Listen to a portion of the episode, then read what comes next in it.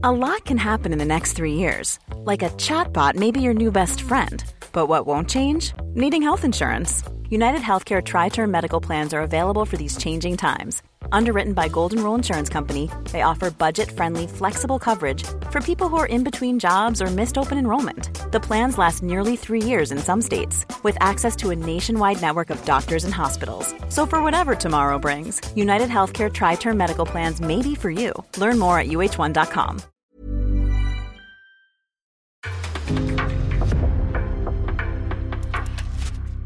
En podcast från Aftonbladet.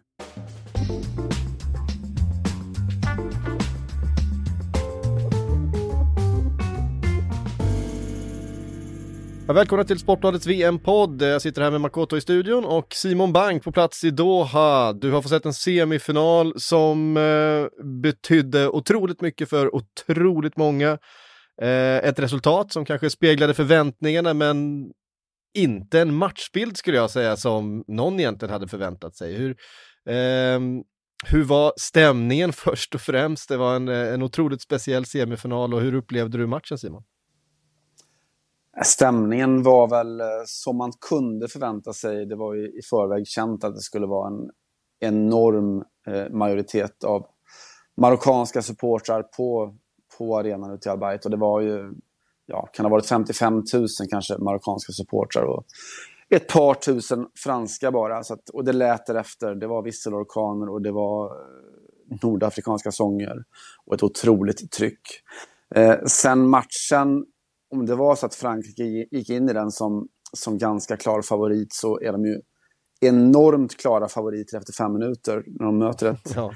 ett sargat och skadat och slitet Marocko eh, där Regragui gör sitt första misstag under turneringen med att starta trebackslinje, att tänka lite för mycket.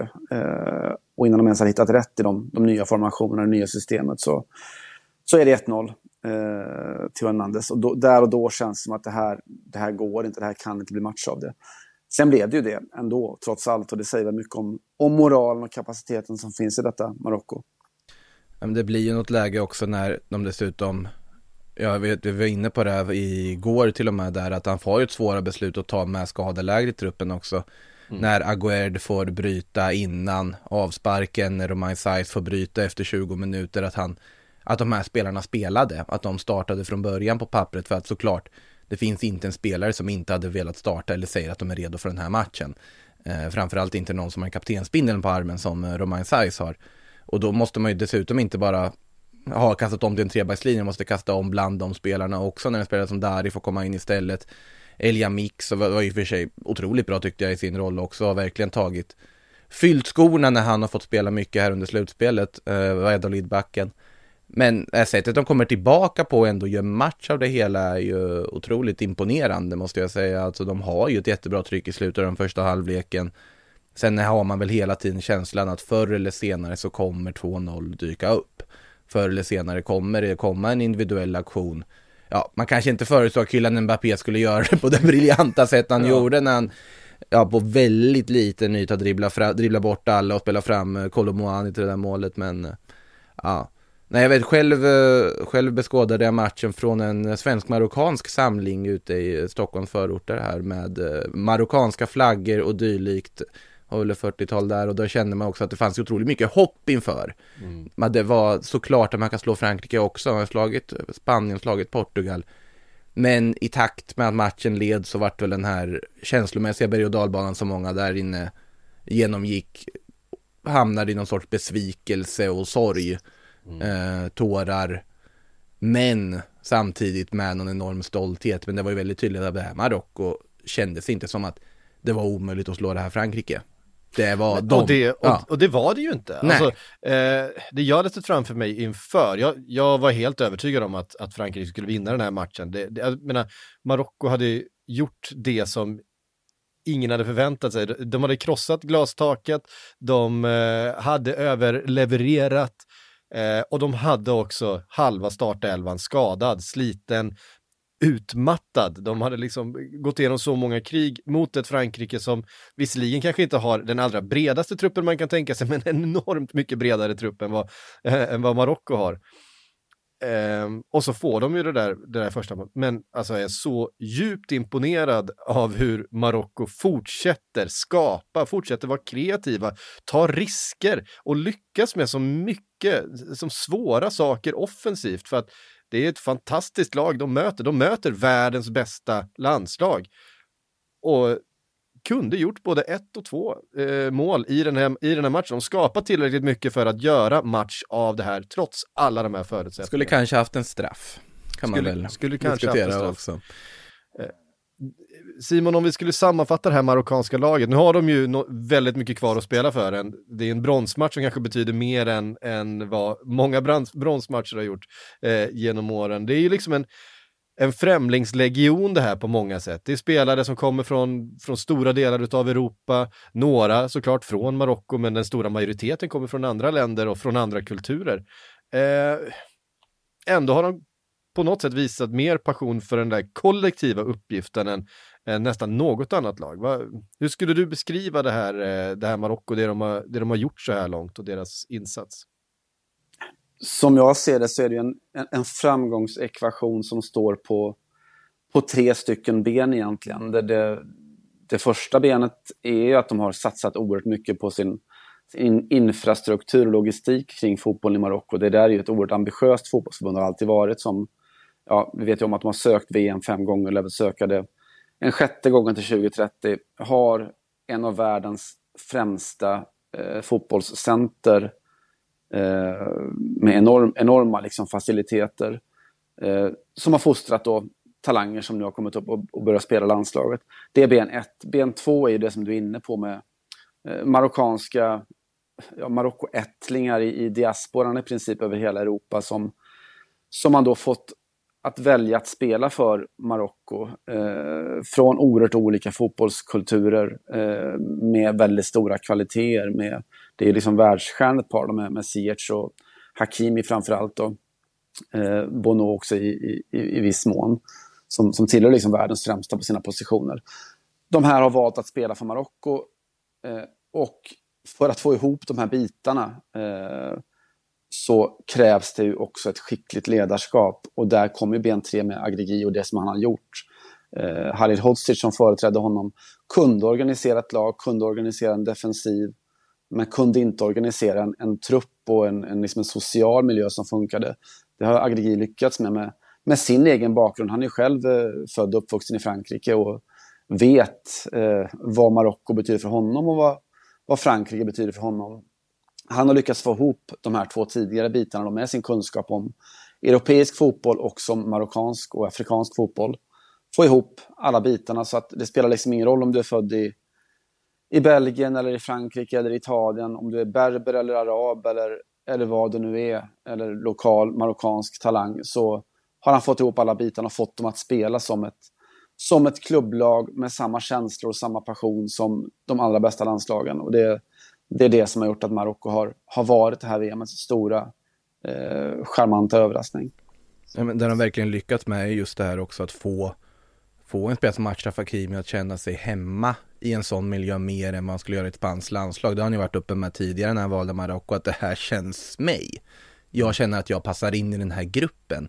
Till skillnad från vad han kanske kände i de spanska landslagssammanhang som han skulle kunna varit med i och det tror jag gäller många spelare och tror att en sån här framgång och det som det liksom enorma stöd som det här laget haft från inte bara Marocko utan hela Afrika, hela arabvärlden såklart med vissa undantag men likväl.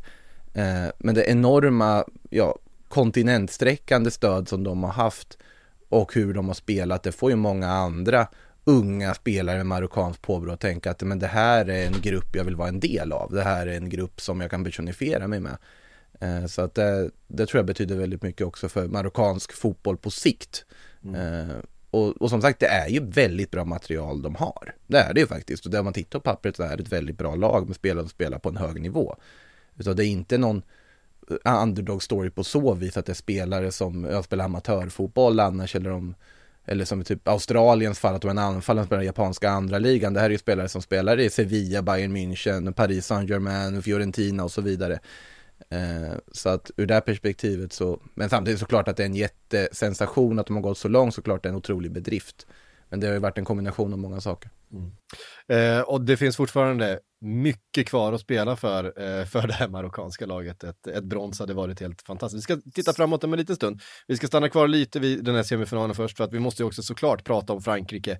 Eh, som ju är världens bästa, världens bästa landslag. Vi kan inte vi kan inte hävda någonting annat, de är regerande mästare när de är framme i final igen, de har eh, så mycket fantastiska fotbollsspelare.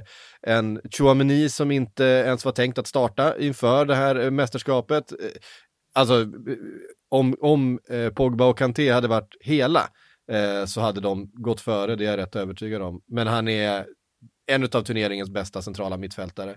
Eh, han är fantastisk i den här matchen också. Och sen en Antoine Griezmann som har hittat sin roll nu. Innermittfältare. Han är, det, det, det, är den centrala mittfältaren Antoine Griezmann som river upp den här turneringen och är kanske, kanske hela turneringens bästa spelare. Eh, håller du med mig om det Simon? Jo, det gör jag och det, det finns någonting rörande i att se, som man, om man har följt då, det franska landslaget och, och Griezmanns karriär också, att att se den här alltså närmaste fader-son-relationen som man ju har med Didier Deschamps. Didier Deschamps som alltid, alltid, alltid har, har prioriterat, stöttat och valt eh, Griezmann och sagt att du, du, är, du, du är given i mitt landslag alldeles oavsett hur det nu går för dig i, i La Liga och vad, vad folk tycker så, så är du självklar. Han spelar alltid från start. Han spelar alltid precis så mycket som han vill. Eh, han har nycklarna till det här franska, franska landslaget mer än vad, vad en Mbappé har. Eh, mer än vad, vad någon annan har haft de här senaste fem, sex åren. Eh, och Griezmann har själv sagt att jag, jo, jag spelar alltid för Frankrike, men jag spelar också för, för Didier. Det är det jag gör. Eh, varje närkamp, varje anfall, varje försvar så, så är det ett sätt för mig att betala tillbaka till honom. Det, det tycker jag man ser. Man, alltså de här, alla de offensiva kvaliteterna som man ser, men också det defensiva arbetet som man gör. Det är ju han som kanske är ja, en av Frankrikes absolut bästa försvarsspelare i andra halvlek när, när systemet håller på och fladdra lite hit och dit. Alltså Deschamps har ju tagit egentligen Griezmanns, det jag tycker vart, vart han styrker även i klubblagsnivå och jag tagit dem ett steg längre för att om det är någonting Griezmann alltid varit bra på även när han var i Barcelona och det inte gick så bra på pappret så var det just där att han jobbar ju verkligen stenhårt. Han är otroligt bra i pressspelet, otroligt bra på just det defensiva forwardsarbetet. Och sen att då flytta ner det till mittfältet i det här läget när du har den typen av liksom matchavgörande kvalitet som du har i Mbappé, Giroud och Dembélé och så vidare framåt så har det ju funkat som handen i handsken verkligen och jag, jag vill ändå tro att absolut, vi vet inte, det är väldigt mycket om och men här men alltså att det är en lite blessing in disguise att man inte hade en formsvag Paul Pogba och en skadebenägen N'Golo Kanté att tillgå. För att det det som har spelat istället med också Rabiot ska ju nämnas i det mittfältet med som jag tycker gjort en Nu var det inte han som spelade utan det var ju Fofana som gick in och skötte uppgiften galant här mot eh, Marocko men att det, de, de mittfältarna har verkligen tagit sin chans och visat att nej det där mittfältet var nog inte så svagt som folk ville få det till trots allt inför, inför turneringen. Mm. Eh, det är alltså andra finalen i rad för Frankrike, den fjärde på 24 år. Eh, det är stort sett som att de, de prenumererar på de här VM-finalerna. Eh, jag skulle hävda att de är favoriter inför den här finalen också. Vad är det Simon som gör att, att Frankrike just är så, så framgångsrika med det här eh, just på landslagsnivå? Det är så att de är det enda landet som producerar eh, talanger eller, eller som gör sitt bästa här så att säga. Vad är det som gör att de sticker ut? Men grunden är väl just det, alltså befolkningsunderlaget, eh, talangfostran, Clairefontaine, akademierna. Hela den analysen som gjordes på 90-talet när de blev världsmästare första gången och som hela, hela Europa liksom satte sig i skolbänken för att studera.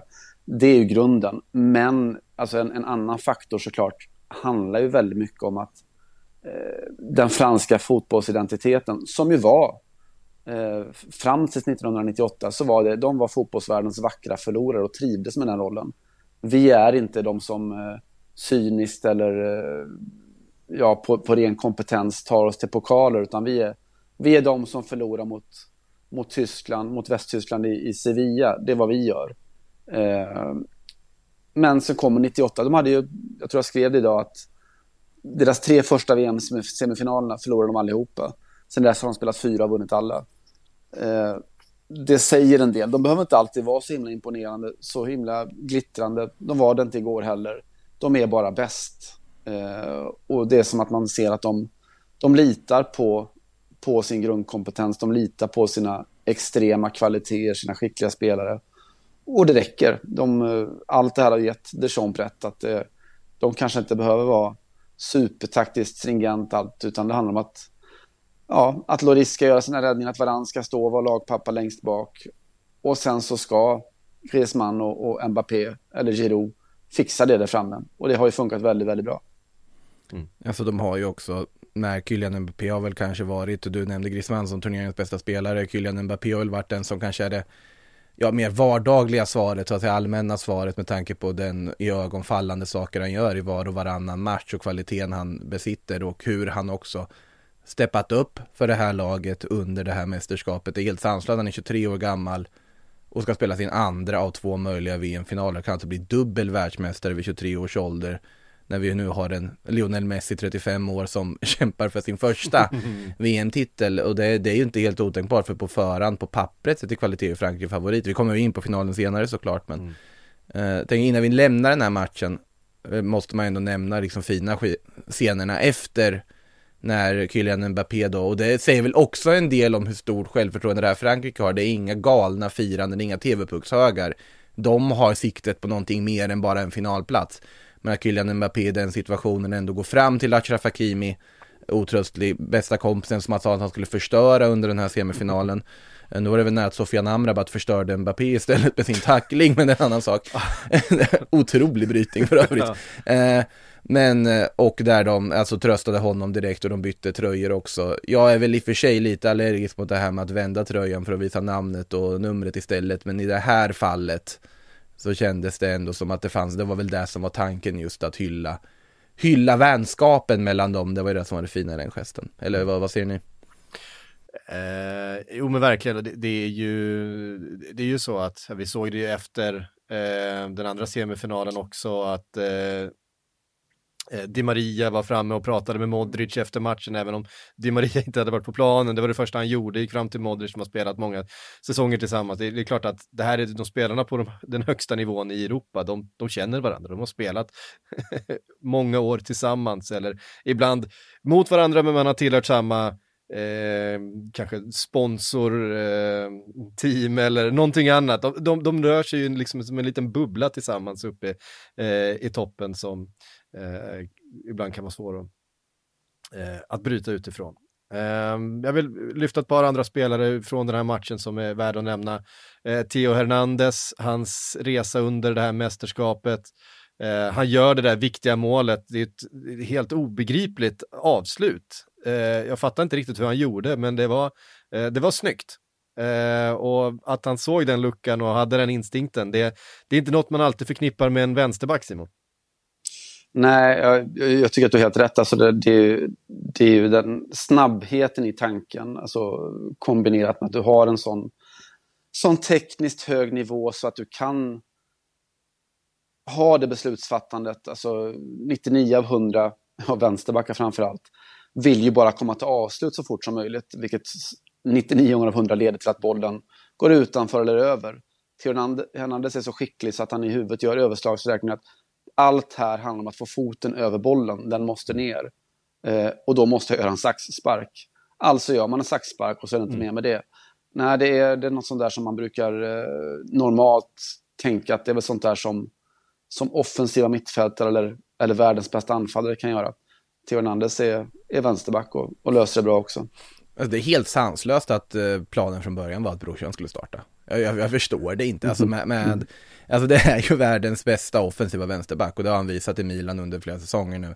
Eh, sen absolut i vissa matcher där du vill, vill ha säk, mer säkerhet bakåt och så vidare så kan kanske Lukas vara ett bättre alternativ men eh, jag tycker Theo är eh, helt otrolig. Sen i den här matchen så ser vi också den här lilla grisiga sidan av Theo Hernandez som ändå är en del av hans storhet också. Att han han är där och tar smällar, han är där i duellerna, han är där och retar upp, han är där och har ont i vissa lägen och det där är ju också en del i, i hela Theo Hernandez repertoar att också vara en sån spelare som motståndare kan irritera sig på och störa sig på för att han är väldigt bra på att krypa under skinnet på, på motståndaren med och det, nej men det är en otroligt bra vänsterback och det, ja, Frankrike har ju bra alternativ på ganska många positioner, det kan vi i alla fall konstatera. Ja, det får man, eh, det får man verkligen säga. Mild underdrift.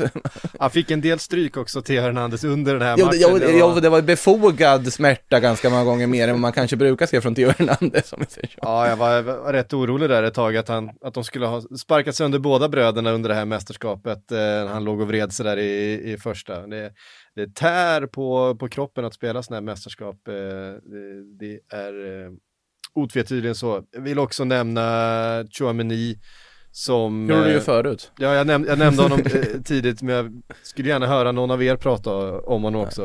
Eh, du har pratat mycket om honom, Makoto. Simon, vad, vad, vad är dina tankar om den här mittfältaren som haft ett eh, ganska speciellt halvår får man säga efter flytten från eh, Marocko nu i, Från Monaco. Ja, från, från Marocko, från, Mon från Monaco såklart. Det här är mycket Marocko i huvudet. Eh, Men eh, gör ju så fantastiskt mycket, mycket nytta på fotbollsplan den här spelaren.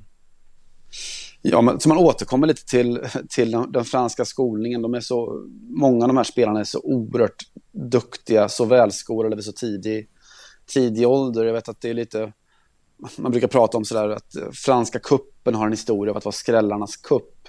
Och det beror ju på att många av de här lagen kan liksom spela i fjärde divisionen i Frankrike, men då har du ofta tre stycken, fyra stycken 20-åringar som kanske har gått i akademierna, de stora klubbarna, men inte lyckats där för att någonting fattas, men som är så fruktansvärt välskolade, tekniskt duktiga, smarta, kan sin fotboll, har sin fysik och så vidare.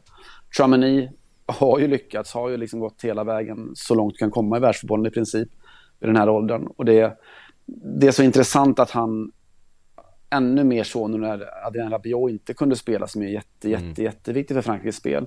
Och han är lagpappan på innermittfältet. Fofana eh, klarar inte av att täta mittfält eller vara med i offensiv på samma sätt som Rabiot. Men Chouameni löser sin uppgift så oerhört bra ändå på egen hand och är ju ja, en av de absolut bärande spelarna i, i, och som regerande världsmästarna som nu är favoriter att vinna igen. Eh, det, det som är fascinerande med honom är ju att när han, när han då kom till Madrid, jag, jag var en av dem som kände att men vad är det för överpris de betalar sett till att de värvar en backup till Casemiro där och då. Sen om man tittar, alltså alla stats som han toppade i Monaco på boll, återerövring, du vunna dueller, vunna luftdueller, passningsprocent Allting låg han i topp. Och sen dessutom alla vittnesmål från de som har haft att göra med honom i Monaco säger att det är ju en person som Alltså han är en konstant elev. Han är hela tiden ute efter att lära sig nya saker. Han hittar hela tiden nya sätt att förbättra saker på. Han är ju väldigt Alltså han är arketypen för en sån här modern fotbollstalang, någon som verkligen tänker på varenda liten detalj, både på och utanför planen. Han har privata kockar som som hjälper honom med kosthållning, han hittar olika sätt att träna, han tittar själv på videoanalyser och data för att se hur han kan bli bättre. Och också där kombinerat med målsättningen att jo, jag må vara en defensiv mittfältare, men jag tänker sätta ett avtryck på min position. Jag tänker inte bli glömd, jag vill bli ihågkommen. Och då på ett halvår nu så har han ja, värvat för en miljard, Casemiro såldes, han blev bärande viktig mittfältare i en regerande Champions League-mästare tillsammans med ja, Luka Modric och Toni Kroos han blev i och med skadeläget och i och med det han har gjort i landslaget innan VM ska vi komma ihåg. Det är inte helt, och jag är inte helt övertygad om att han hade varit bänkad om Kanté Pogba hade varit tillgängliga. Jag tror han skulle kunna spela. Eh, men att han nu också är bärande mittfältare, en regerande världsmästare. Det är helt sant, han är 22 år gammal och spelar som att han har varit med på den här nivån hur länge som helst och han kommer Alltså jag har väldigt svårt att se att han inte ska vara anses som en av de absolut största på sin position när han, ja om x antal år för att det är den utvecklingen han har. Kan vi spika fast att tvåvägsmittfältaren är tillbaks? Men han spelar, lite, han spelar lite djupare i planen nu för tiden än vad han mm. gjorde för, för tio år sedan. Jag tycker man ser... Har tvåvägsmittfältaren försvunnit menar du? Ja, jag vill, jag vill hävda att tvåvägsmittfältaren försvann under ett tag när det skulle vara den här eh, pivoten eh, som, som tog hand om försvaret och så hade du mer offensivt eh, framför. Skulle du den riktiga tvåvägsmittfältaren Eh, jag tycker man kan göra jämförelse med Jude Bellingham också, som också har en djupare liksom, utgångsposition mm. än vad den klassiska tvåvägsmittfältaren har, men är på något sätt en Alltså för att Chouameni kan ju driva boll på ett sätt som till exempel Casemiro sällan gör. Eh, verkligen bara trycka upp i planen. Mm. Eh, på, också Jude Bellingham är ju ett bra exempel på det. Eh, men som har en djupare, en, ett djupare utgångsläge. Alltså skulle Luka Modric räknas som tvåvägsmittfältare? Luka Modric är, har ju varit en ganska unik fotbollsspelare skulle jag säga. De senaste, jo, det, det, de det, har han absolut varit, men det, det, finns ju liksom tvåvägskompetensen ligger där ändå. Det skulle jag säga så här. Absolut, han kanske, han kanske var prototypen för, eh, för den moderna centrala mittfältaren. Jag vet inte. Lägg, det, det lägg till lite längd och kraft i det och liksom defensiv kvalitet så har du, har du någonting där, men absolut, ja kanske inte den här typen som så här, ja du tänker väl säkert Frank Lampard, Steven Gerrard tänker jag i tvåvägsväg. Ja, och de spelade ju högre upp i, i, planen, men jag tänker också på kanske en, en Yahya Touré eller eh, sådär som Paul Pogba en gång i tiden som kanske inte fungerade lika bra när de flyttades ner i planen. Men, men här har du liksom de kvaliteterna ur spelare som har sin utgångspunkt eh, som en nummer sex typ. Ja, det vart lite, lite nördigt. Eh, vi ska ta en liten paus. När vi kommer tillbaka ska vi blicka framåt lite grann då mot den här bronsmatchen och finalen som spelas till helgen. Sportbladets VM-podd är sponsrat utav Hyper.com och eh, med då precis som vanligt så har vi Steven Lee Holmdahl som rekat spel på Hyper och hittat eh, någonting fint tror jag inför bronsmatch och final.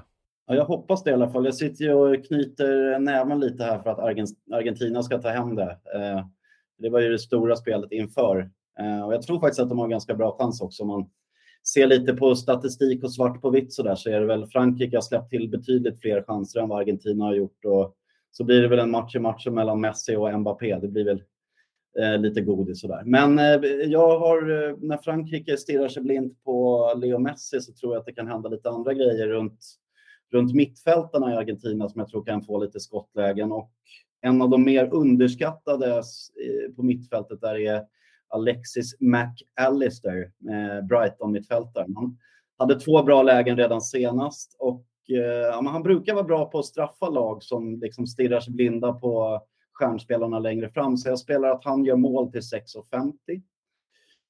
Eh, och sen då över till bronsmatchen där. Det, det känns väl lite grann som att eh, Kroatien är väl, eh, ja, jag vet inte om de är så supersugna på en bronsmedalj. Det var väl allt eller inget lite grann, men jag tror att Marocko skulle liksom eh, slickas runt läpparna för att få vinna någonting.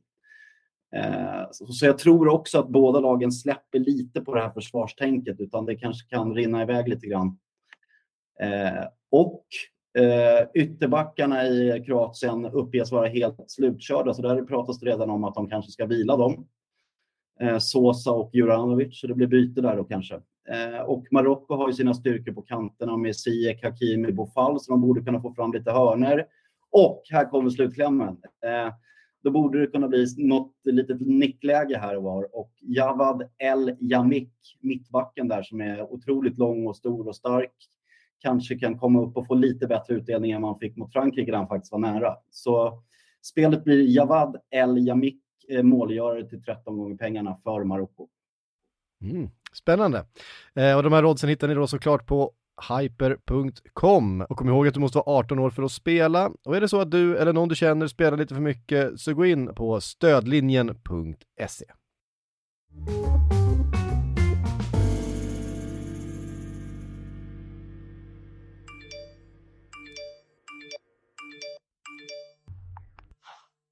Sms kan vara jobbiga, men det kan också vara ett sätt att göra skillnad. Gå med i Amnestys sms-nätverk alert där du kan skapa förändring direkt från din telefon.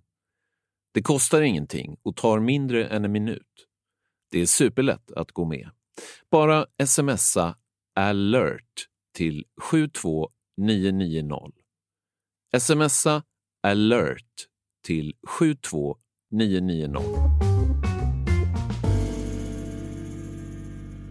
Ja, vi kan väl börja med bronsmatchen då, för att eh, det är inte alltid vi har en bronsmatch där så mycket står på spel. Men vi svenskar vet ju hur mycket en bronsmatch kan betyda för en litet, eh, för en outsider som tar sig långt. Det kan betyda precis hur mycket som helst då. Jag tror att det betyder extremt mycket för, för Kroatien, även om de har eh, Både silver och brons i... Eh... Även om de har medaljer sedan tidigare, men framförallt för Marocko, vilken eh, vilken möjlighet det här är att verkligen, verkligen, verkligen skriva historia, Simon. Ja, de har ju redan gjort det såklart, men det, det, man behöver inte vara svensk för att veta att ja, den, den mätta dagen som aldrig är störst och så vidare. Jag vet inte vad den, den nordafrikanska Karin Boye heter. eh, men det, det, är klart att, att, att kunna kröna, att kunna åka hem och ha vunnit, att kunna åka hem och visa upp medaljen, att det, det är skillnad. Eh, sen möter de Kroatien som också, men de har vant sig vid att komma hem till, till Zagreb och fira medaljer. De vill garanterat göra det igen. Det är inte en match de tänker vaska heller. Sen är det två lag som rimligen är ganska slitna efter att ha haft tuffa turneringar och eh, med ja, även om, om, om alla, alla som har kommit in och gjort bra jobb så är det inte de allra bredaste trupperna. Så det, det kommer bli en tuff match. Jag tror inte att det kommer vara liksom samma aggressivitet från Marocko som det varit under turneringen tidigare. Kanske ett lite mer lite mer eh, lugnt Marocko eh, den här vändan. Eh, och Kroatien, jag menar, vi vet att Marocko har varit, liksom, jag brukar säga att det här är de två lagen som har sett mest ut som klubblag under turneringen, som har varit bäst organiserade, mm. bäst synkroniserade. Eh, och då vet man att det som, som Kroatien har är det mest eh, samspelta treman mittfältet i landslagsfotbollen. Så att de går väl ändå in som, som favorit på något sätt igen. Ja. 0-0 och straffar känns ju inte helt hotat. Alltså, vi, vi, fick ju ändå 0-0 när de möttes i gruppspelet en gång för mycket, mycket ja, länge det. sedan. Eh, fjäder i hatten till Belgien och Kanada också som ändå vi kan förstå åkte ut gruppspelet mot, mot bronsfinali bronsfinalisterna. Nej men eh, det kommer ju vara, alltså till att börja med, Marocko ska ju inte börja leka med trebackslinjen igen. Jag hoppas de går tillbaka till sitt 4-3-3 och det tror jag de gör också. Eh, sen får vi väl se vilka av alla skadade mittbackar som de kommer våga starta med den här gången. Eh, jag kan väl tycka att bara låt, låt Elia Mick och Dari starta från början här nu ja. på något sätt känner jag.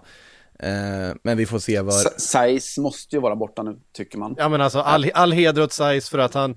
Tredje att han... gången gilt, tredje gången gilt nu.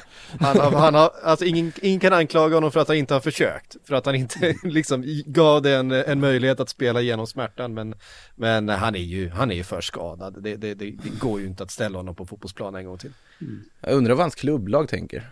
När de ser honom hoppa in och bryta efter 20 minuter varje match. Nej men nej, det, det, det, är ändå svårt tror jag i och med att det kommer, finns ju så mycket otrolig vilja att vara med och skriva historia på det här sättet som Marocko redan har gjort. Eh, jag tror att de har ganska goda möjligheter dock mot det här Kroatien känner jag. Jag tycker att marockanska offensiven har sett betydligt mycket mer intressant ut än den kroatiska har gjort. Och det ska komma ihåg att Kroatien har gjort ett jättefint VM, men jag tycker inte offensiven har sprudlat på något sätt. De har ingen tydlig anfalls, alltså nia som de kan spela som funkar. Jag tycker Kramaric är lite för finurlig och lite för liksom kreativ för att ha den här nummer nio-rollen och bara kunna vara effektiv. Mm. en väldigt bra fotbollsspelare, men han tar inte alltid de bästa besluten i alla sammanhang. Eh, tycker han passar bättre till höger där och sen, men ja, vem ska du ha då? Ska du ha Budimir? Ska du ha Livaja? Ska du ha Petkovic? Det, du har inte Mandzukic, det är det som är problemet. Ja.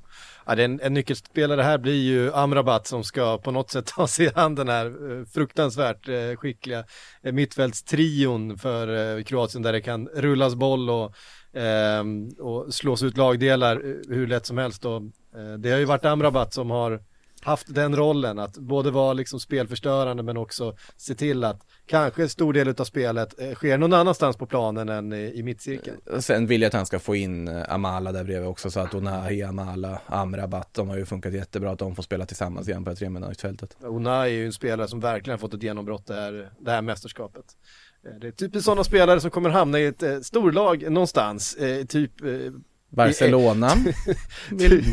typ så, och sen undrar alla, varför är han inte så bra nu? Vad händer? Han var ju jättebra i VM. Eh, så blir det ju alltid. Jag vet inte, hur mycket har du sett av honom i Angers, Simon? jag har inte sett jättemycket av honom. Det är de här, de här omgångssammandragen man kan se. Och mm. det, det, man konstaterade som gjorde att man fick upp ögonen var att han, eh, alltså alla hans siffror och även klippen visar att han är ligans, eh, ja, om inte den bästa dribblen, för det är väl Messi, så strax där bakom. Eh, det är så pass trygg, så pass skicklig med boll, så pass snabb när han går framåt. Och även där, vi var inne på det förut, med liksom, alltså defensiva ansvaret som han också tar. Positionsmässigt duktig, välskolad, gör det jobbet utan att vara liksom den stora tacklande bollvinnaren så är han där och, och skär passningsvägar och ligger positionsrätt. Eh, otroligt imponerande för en så ung spelare. Mm, verkligen.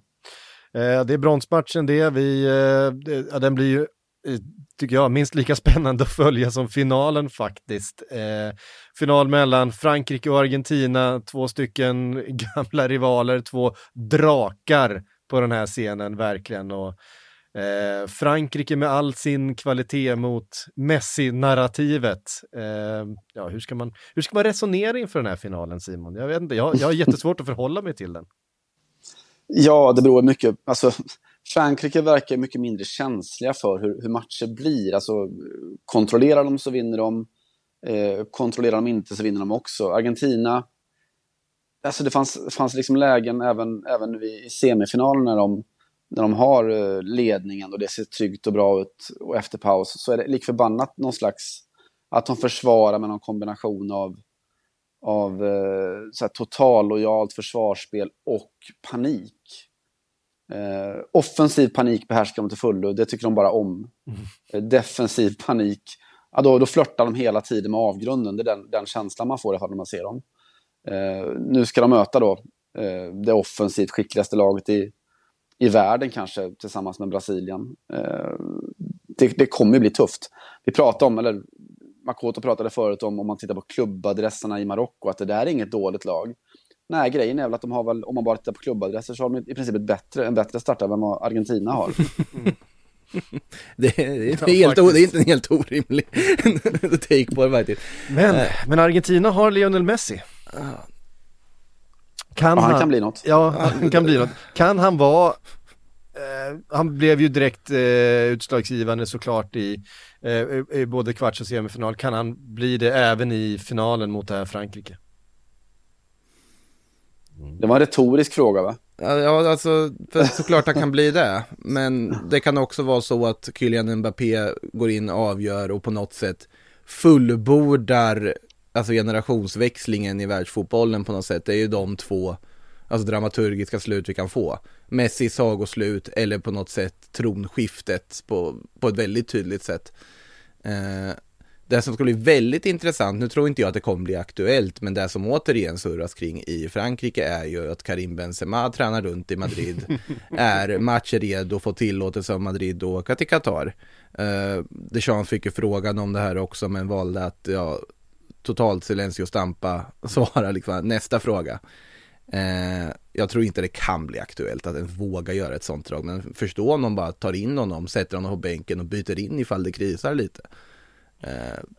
Då hade man ju känt för typ en eh, Turam eller någon sån där som i så fall inte skulle då få uppleva en, eh, en VM-final man har kvalificerat då, sig Du har ändå valt att behålla honom i truppen för att han ska få ja. en medalj. Jag vet inte hur mycket Karim Benzema värdesätter en medalj som han inte varit med och spelat sig till. På så vis. Så att någon tanke verkar ju finnas med det här.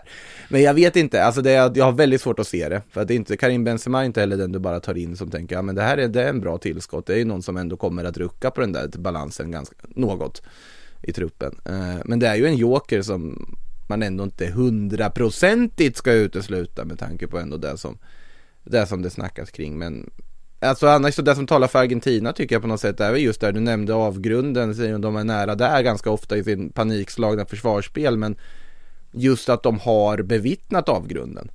Eh, de har ju fått slita, de har varit med om draman, de har varit på repen.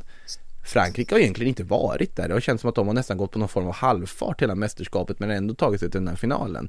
Och just i ett sånt pressat läge, Argentina är vana vid det på ett annat sätt. Och det skulle kunna tala för att de ändå skulle kunna hitta någonting. Att det, det är en grupp som har stärkts på ett helt annat sätt genom det här mästerskapet. Eh, det har ju verkligen slagit med just lagsammanhållningen i det här Argentina har varit så pass bra. Och det tror jag ändå kan tala för att de hittar en andra växel, att de hittar det här för att faktiskt kunna ta sig förbi ett Frankrike som jag tycker absolut inte kalla dem mätta Frankrike, men ett Frankrike som ja, inte känns som att de riktigt har pressats till samma nivåer och till ja, samma desperation. Om du var Deschamps Simon, eh, skulle du ta med Benzema i truppen till finalen? Jag tror att det är en miljard procent uteslutet. först, eh, först ska du sätta dig in i situationen att vara Didier Deschamps. ja, nej men det, det en sak som det har pratats väldigt mycket om, som ofta gör med framgångsrika lag, det är hur gruppdynamiken har varit så fantastisk på ett sätt som den Ja, Men, man inte menar du att ben, Karim Benzema skulle komma in och förändra gruppdynamiken på något sätt? är det sant? ja, det finns, en, det finns en sån risk. Nej, men alltså alldeles oavsett vem det hade varit, att plocka in någon helt, helt ny med några dagar kvar till en VM-final. Det, jag tror att han, han står kvar i truppen. Hade de fått tre offensiva skador efter gruppspelet och, och Benzema hade varit varit helt redo, då hade det varit en annan fråga. Men, men nu skulle det ju vara en signal om att ja, jag litar inte på det jag har. Eh, mm. Och här kommer, här kommer den inte okomplicerade Karim Benzema in i, i gänget. Eh, jag tror inte man gör så. Det, det handlar liksom inte om att, att Karim Benzema skulle vara en, en oerhört besvärlig karaktär eller typ. Utan det handlar om att, jag, jag tror inte man gör så, man, man vill inte signalera eh, att man ska ge sig ut och laga något som verkligen inte är trasigt. Även om det är en Ballon d'Or-vinnare som sitter. Det är det som är, det är det som är fascinerande situationen. Men jag håller ju med i grunden. Alltså att det, det är väldigt svårt att se det hända. Uh, just av den aspekten. Men mm. samtidigt, alltså, ja, det kan ju varit en fin gest av Deschamps på något sätt. Att du var ändå med på vägen till det här mästerskapet. Har inte vunnit VMet. Att det ändå skulle sitta fint på hans CV när han summerar karriären. För det är väl det enda han inte har vunnit. Ja, Ja, nej, man kan göra så. Jag vet att, att uh, Marocko, det var ju Amin Arit uh, mm. som jag sörjt så oerhört mycket att han inte han fick vara här och mm. spela. Uh, som ju skadade sig då i, i sista, sista sekunderna före, före VM-avresan. Uh, som flögs in då från sjuksängen hemma i Frankrike och var här igår. en sån sak vore jättefint.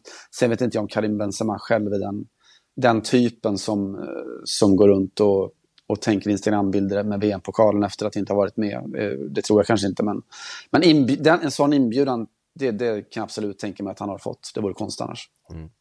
Ehm, eh, Scaloni, Argentinas tränare, har fått väldigt mycket taktiskt rätt. Eh, framförallt under eh, eh, den andra halvan av eh, det här VMet. Vi minns ju faktiskt att de förlorade premiären mot Saudiarabien. Ehm, han ställde upp med en 4-4-2 mot Kroatien, ganska konservativ, ganska defensiv 4-4-2. Eh, Ingen Di Maria till exempel, eh, som hade kunnat ta en, eh, en, en mer offensiv position än De Paul till höger. Um, hur tror ni han ställer upp mot det här Frankrike? Det är knappast så att han släpper, släpper handbromsen ännu mer mot det här laget va? Nej, alltså det kommer nog vara samma elva tror jag möjligtvis att det är väl andra ytterbackar där jag tror Lacunha går före Tagliafico. Eh, Molina kommer väl vara kvar snarare än Montiel. Mm. Annars tror jag att det är exakt samma startelva som kommer att ställa upp i finalen en, en Alexis McAllister som, eh, som ska spela, spela VM-final och vara en bärande del, del av det här Argentina. Det är också en, ett, ett ganska fint, eh, eh, ganska fin story mitt i allt det här. Har ni sett bilden förresten på, på pappa McAllister eh, mm. som fotbollsspelare? En, en, fenomenal bild på en rödhårig, tunnhårig. Han ser verkligen brittisk ut. Eh, man ser liksom de brittiska generna. Han ser ut som en, en, en brittisk fotbollsspelare från, från vad säger man, forna tider. Eh, värt att kolla upp på sociala medier. Eh, hörde ni, eh, vi ser väldigt mycket fram emot eh, den här helgen som kommer, avslutningen av den här eh, VM eh, med både bronsmatch och final. Eh, Sportbladets VM-podd är tillbaks på måndag igen. Då ska vi summera det som eh, har hänt då. Då kommer vi såklart eh, kika lite grann på turneringens lag och allt sånt där, men det sparar vi till dess. Eh, vad har vi? Fyra, fyra dagar kvar av eh, det här VMet, sen så får vi vänta eh, tre och ett halvt år då, ungefär tills eh, vi eh, hörs nästa gång i ett sånt här sammanhang. Eh, tack Simon för att du var med, tack Makoto. Vi hörs på måndag igen.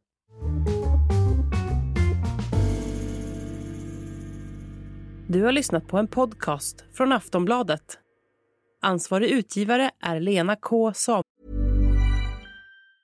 Life is made up of many gorgeous moments. Cherish them all, big and small, with Blue Nile. Whether it's for yourself or a loved one, Blue Nile's unrivaled selection of expertly crafted fine jewelry and statement pieces help make all your moments sparkle. Blue Nile's experts are on hand to guide you, and their diamond guarantee ensures you get the highest quality at the best price. Celebrate a life well lived in the most radiant way and save up to 30% at BlueNile.com. That's BlueNile.com.